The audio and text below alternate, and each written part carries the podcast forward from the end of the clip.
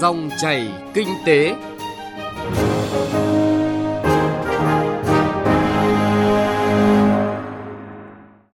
Biên tập viên Bảo Ngọc kính chào quý vị và các bạn. Cảm ơn quý vị và các bạn đã lắng nghe dòng chảy kinh tế thứ ba ngày 12 tháng 3 năm 2019. Trong 20 phút của chương trình, chúng tôi sẽ chuyển tới quý vị những nội dung chính.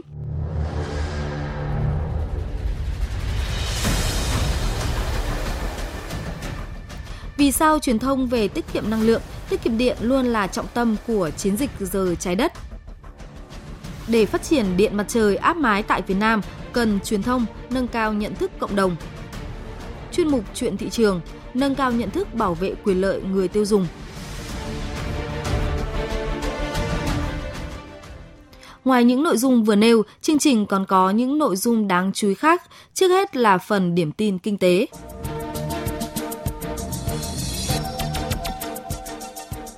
Phó Thủ tướng Vương Đình Huệ đề nghị các bộ ngành địa phương đẩy nhanh phân bổ vốn đầu tư công, các chủ đầu tư tập trung nghiệm thu thanh toán vốn. Phó Thủ tướng đã yêu cầu Bộ Kế hoạch và Đầu tư khẩn trương tổng hợp các dự án đáp ứng đủ điều kiện giao vốn để trình Thủ tướng tiếp tục giao kế hoạch đối với số vốn hơn 58.300 tỷ đồng. Nếu dự án không đủ điều kiện giao vốn kế hoạch, Bộ Kế hoạch và Đầu tư, Bộ Tài chính tổng hợp đề xuất báo cáo Thủ tướng Chính phủ phương án xử lý phù hợp.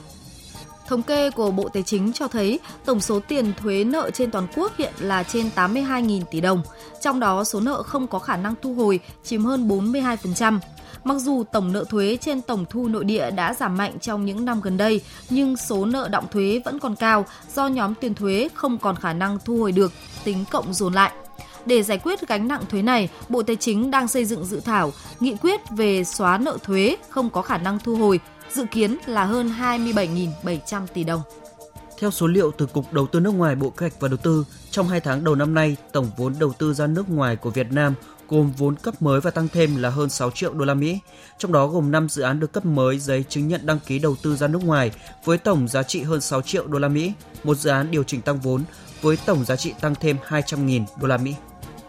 108 là số lượng dự án xảy ra tranh chấp khiếu nại giữa cư dân với chủ đầu tư chung cư. Con số này được Bộ Xây dựng đưa ra trong hội thảo về công tác quản lý, vận hành, sử dụng nhà chung cư diễn ra mới đây. Diện tích sở hữu chung, riêng, tranh chấp quỹ bảo trì, phí vận hành là những tranh chấp nổi bật nhất. Nguyên nhân của các tranh chấp khiếu nại đến từ việc chưa có đủ văn bản pháp luật về một số trường hợp cụ thể. Mặt khác cũng do sự chủ quan của người dân trong việc ký kết hợp đồng, thỏa thuận quyền và nghĩa vụ các bên.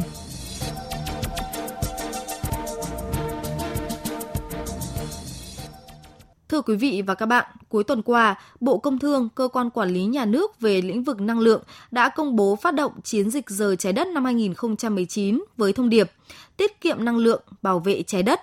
Đây là năm thứ 11 Việt Nam hưởng ứng sự kiện này theo sáng kiến của Quỹ Quốc tế về bảo vệ thiên nhiên, nhằm nâng cao nhận thức cộng đồng về biến đổi khí hậu và tiết kiệm năng lượng trên thế giới. Đối với Việt Nam, truyền thông về tiết kiệm năng lượng, tiết kiệm điện luôn là trọng tâm của chiến dịch giờ trái đất. Vì sao lại như vậy? Bài viết của phóng viên Đài Tiếng Nói Việt Nam phần nào lý giải vấn đề này. Lý do đầu tiên được đại diện cơ quan quản lý nhà nước, bà Nguyễn Thị Lâm Giang, vụ trưởng vụ tiết kiệm năng lượng và phát triển bền vững Bộ Công Thương lý giải. Đó là bởi việc sử dụng năng lượng tiết kiệm hiệu quả không chỉ giúp bảo vệ môi trường mà còn giúp giảm chi phí trong quá trình sử dụng năng lượng, qua đó giúp tăng tính cạnh tranh của nền kinh tế cũng như hiệu quả của các giải pháp tiết kiệm năng lượng.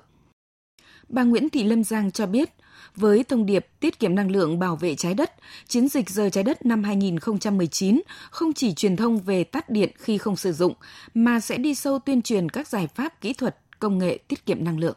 Như cái thông điệp chúng ta thấy thì cái trọng tâm năm nay sẽ tập trung vào các cái giải pháp về tiết kiệm năng lượng. Ngoài cái việc là chúng ta tắt đèn, tắt các cái thiết bị điện ờ, ở nhà, ở nơi làm việc vào những cái giờ chúng ta không cần hoặc là khi mà chúng ta không thực sự cần thiết đối với các thiết bị hay là cái đèn đó thì ờ, năm nay sẽ trọng tâm thêm giới thiệu các cái giải pháp về kỹ thuật đối với các doanh nghiệp, đối với cộng đồng về ờ, các cái công nghệ về tiết kiệm năng lượng nữa để làm sao cái tiết kiệm năng lượng sẽ đi sâu vào các cái vấn đề kỹ thuật hơn.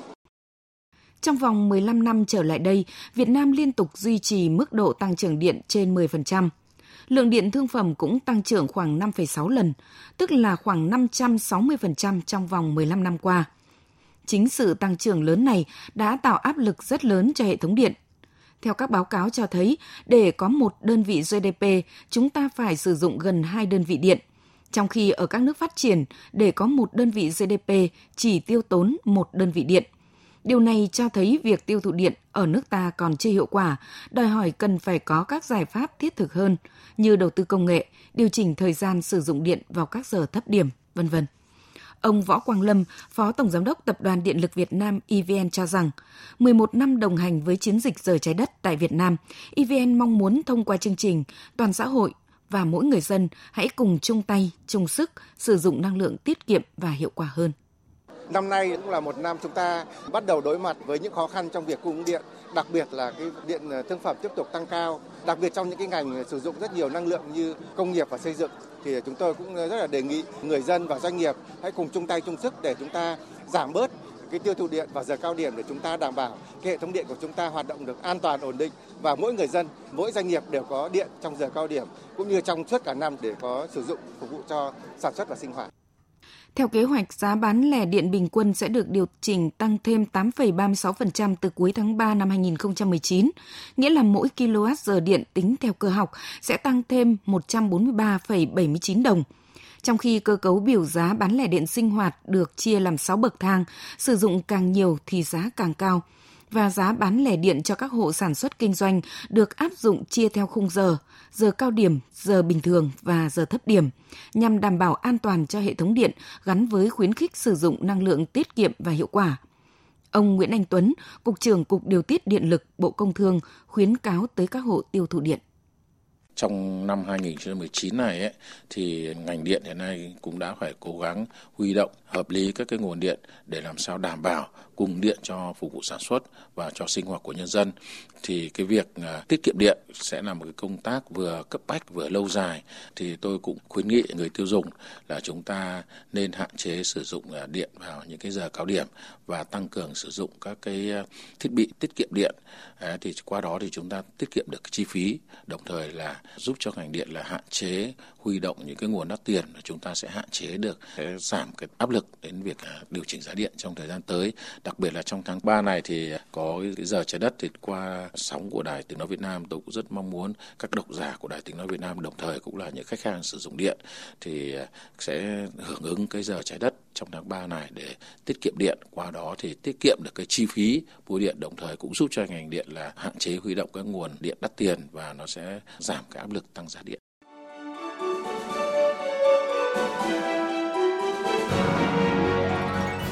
Dòng chảy kinh tế, dòng chảy cuộc sống.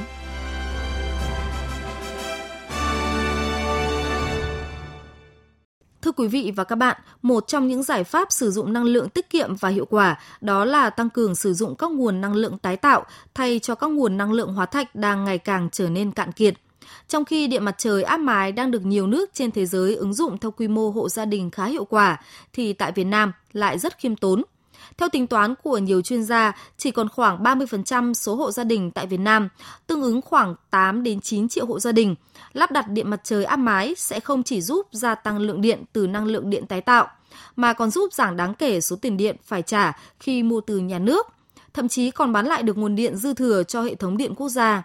Bà Ngụy Thị Khanh, Giám đốc Trung tâm Phát triển Sáng tạo Xanh Green ID cho rằng, giải pháp quan trọng để thúc đẩy điện mặt trời áp mái phát triển chính là tăng cường truyền thông, nâng cao nhận thức cộng đồng. Mời quý vị và các bạn cùng nghe cuộc trao đổi giữa phóng viên Nguyên Long với bà Ngụy Thị Khanh, Giám đốc Trung tâm Phát triển Sáng tạo Xanh.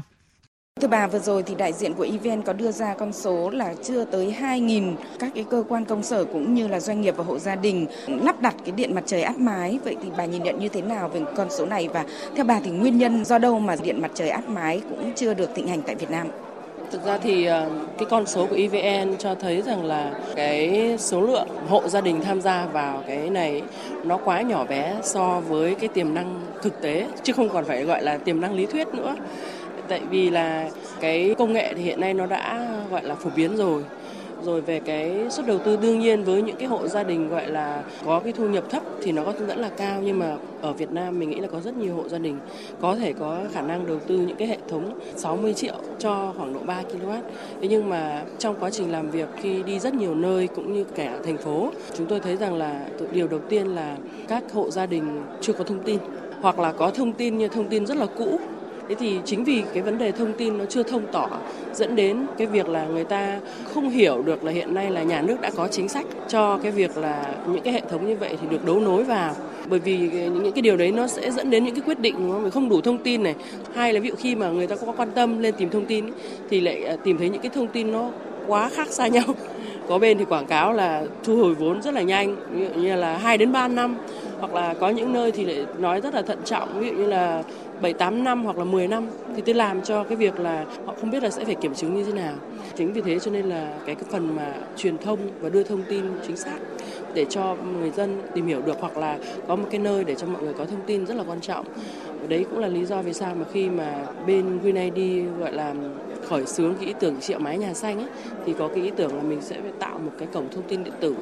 mọi người có thể chỉ cần đến một cái địa điểm tìm kiếm thông tin mà sẽ tìm thấy tất cả những thông tin mà sẽ hỗ trợ cho cái việc là ra quyết định. À, như bà vừa nói thì ờ, Green Idea cũng đã có những chương trình cụ thể như chương trình triệu mái nhà xanh chẳng hạn. À, thì bà nhìn nhận như thế nào về cái tiềm năng về điện mặt trời áp mái tại Việt Nam và theo tính toán của Green Idea thì cái khả năng mà cho được cái hiệu quả của điện mặt trời áp mái tại Việt Nam ờ, cụ thể sẽ như thế nào? Chúng tôi nhìn thấy cái phần vai trò của cái điện mặt trời áp mái trong việc cung cấp điện và giảm cái áp lực đối với lưới điện rất là quan trọng. Và chúng tôi thấy rằng là đây là một nguồn tiềm năng rất là lớn mà chưa được khai thác. Thì chúng ta có khoảng độ 11 12 triệu hộ gia đình ở trong khắp cả nước. Thì nếu như mà cái nguồn tiềm năng này được khai thác thì nó sẽ được đóng góp rất là lớn cho cái nguồn điện của hệ thống điện quốc gia mà không bị áp lực ờ, gọi là ở tại một khu vực cục bộ. Cái điểm thứ hai nữa là nó cũng tạo thêm một cái ví dụ thực tiễn tốt cho cái việc là cơ hội hợp tác giữa người dân và EVN đương như là kinh tế chia sẻ tôi rất thích cái cụm từ đấy bởi vì cái sự chia sẻ của các bên tạo thêm được cái sự tin tưởng của người dân vào cái việc là cùng tham gia và đóng góp với hệ thống điện của quốc gia. À, cái tiềm năng thì mình thấy rằng là tiềm năng ở các cái tỉnh thành nhất là những cái khu vực mà có nhiều tiềm năng như miền Trung và miền Nam chưa được đánh giá một cách cụ thể. Đấy là chỉ tính riêng, gọi là, trên từng cái mái nhà, đúng không ạ? Nếu như khi cái nguồn tiềm năng này với những cơ chế chính sách và hướng dẫn dễ dàng thực hiện được, thì thậm chí là những cái khu vườn của mọi người khi mà làm, người ta cũng có thể nghĩ đến cái việc khai thác khi mà người dân thấy là có cái cơ hội để có thêm thu nhập mình nghĩ đây là một nền kinh tế, gọi là, kinh tế chia sẻ và kinh tế mở cho rất nhiều người dân ở Việt Nam. Ờ, tư bà, giá điện mặt trời áp mái cũng được đặt ra và đại diện của EVN cũng cho rằng là nên chăng cái vấn đề thuế đối với lại điện mặt trời áp mái cũng cần được tính toán lại. Bà nhìn nhận như thế nào về vấn đề này ạ? Thực ra thì chúng tôi cũng rất là ủng hộ cái ý kiến cho rằng là cần phải có cái sự ưu tiên quan tâm hơn đối với điện mặt trời áp mái. Bởi vì đây là những cái hệ thống đầu tư mà nó nhỏ so với cái những cái hệ thống lớn. À, cái phần về gọi là lợi nhuận nó sẽ cần phải cái có cái thời gian lâu hơn. Thì chúng tôi cũng đưa ra cái đề nghị trong cái việc là xem xét những cái chính sách ưu đãi có thể là miễn thuế trong thời gian mà cái hệ thống chưa được gọi là hoàn vốn. À, hoặc là có những cái chương trình hỗ trợ để tiếp cận tín dụng để làm sao đấy thúc đẩy cho mọi người dễ dàng tiếp cận được hơn rồi về cơ chế giá, chúng tôi cho rằng là cái giá của điện mặt trời áp mái cũng cần phải hấp dẫn hơn so với giá của các solar farm. Như vậy mới thúc đẩy được cái sự quan tâm của người dân ở một cái mức độ gọi là có tác động bà vừa nhắc đến vai trò của truyền thông nếu như mà truyền thông dưới góc độ của Green Idea thì bà truyền thông như thế nào về điện mặt trời áp mái với những lợi ích cụ thể của nó?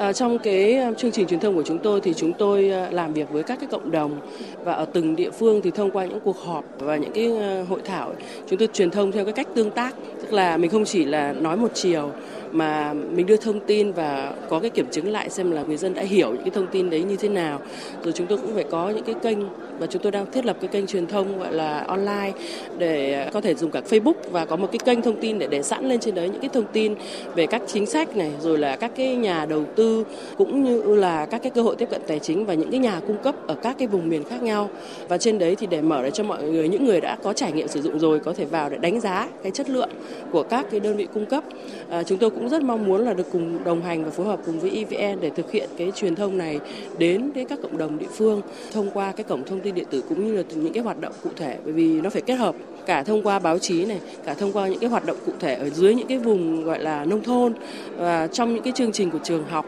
và trong cái cổng thông tin điện tử thì chúng tôi dự kiến là sẽ đưa tất cả những cái kinh nghiệm, những cái bài học thực tế, những cái dự án thí điểm đã thành công lên trên đấy thì mọi người có thể vào cùng thảo luận. Thì như vậy thì nó mới thúc đẩy được cái thị trường. Trân trọng cảm ơn bà về cuộc trao đổi.